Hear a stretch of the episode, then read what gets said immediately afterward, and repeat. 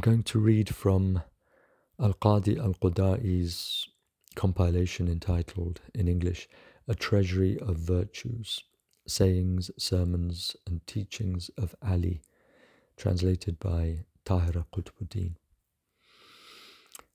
Ali is mentioning various categories of human beings and comes finally to the seventh category and says the following The seventh category is people whom God has praised, saying, God's servants are those who tread lightly upon the earth. If the ignorant address them, they say, Peace. I'll just read the Arabic of that for you.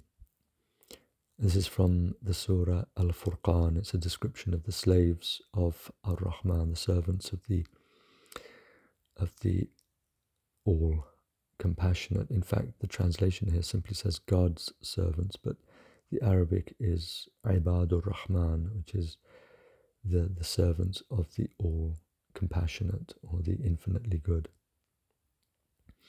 وعباد الرحمن الذين يمشون على الأرض هونا وإذا خاطبهم الجاهلون قالوا سلاما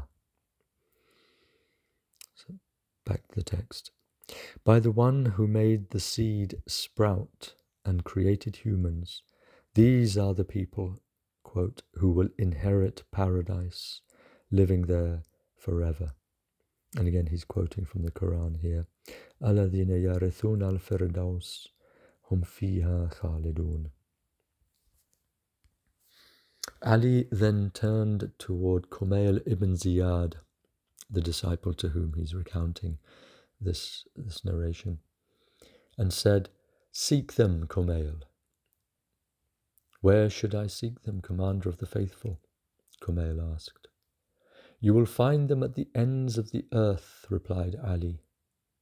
They have taken the earth as bedding, its water as perfume, God's book as garment, and prayer as robe.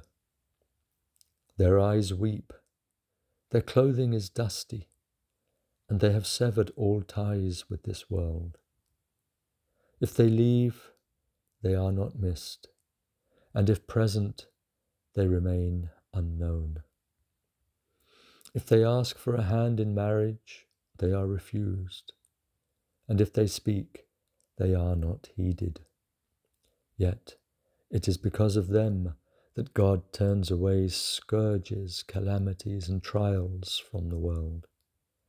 It is because of them that God gives people water to drink by sending rain from the sky, droplets from the clouds. They are the servants of God. Truly, yes, truly.